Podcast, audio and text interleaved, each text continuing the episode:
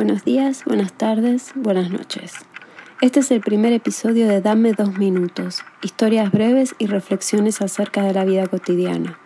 Soy Vera y creo firmemente que sentimos como podemos y vamos por la vida a los tropezones, porque no existen las fórmulas, estamos improvisando. Episodio 1. Descongelar la heladera.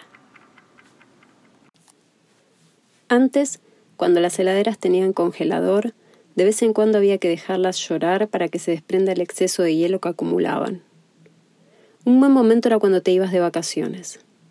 Aprovechá para descongelar la heladera, era el consejo de algún pariente cercano. Nunca lo pedías, pero siempre alguien te lo daba, porque es muy humano dar consejos que nadie te pidió.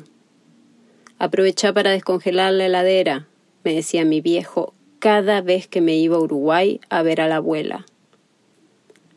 Y yo aprovechaba, y parada sola frente al mar dejaba que el hielo que se había acumulado se desprendiera, de a poco, y se fuera derritiendo con el sol, fundiéndose con la arena.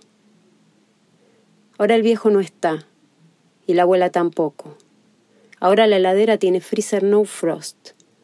Nunca se le hace ni la más mínima escarcha. La vida moderna nos empuja a no descongelar. Por suerte, el mar siempre está ahí, y los amigos que no te juzgan también.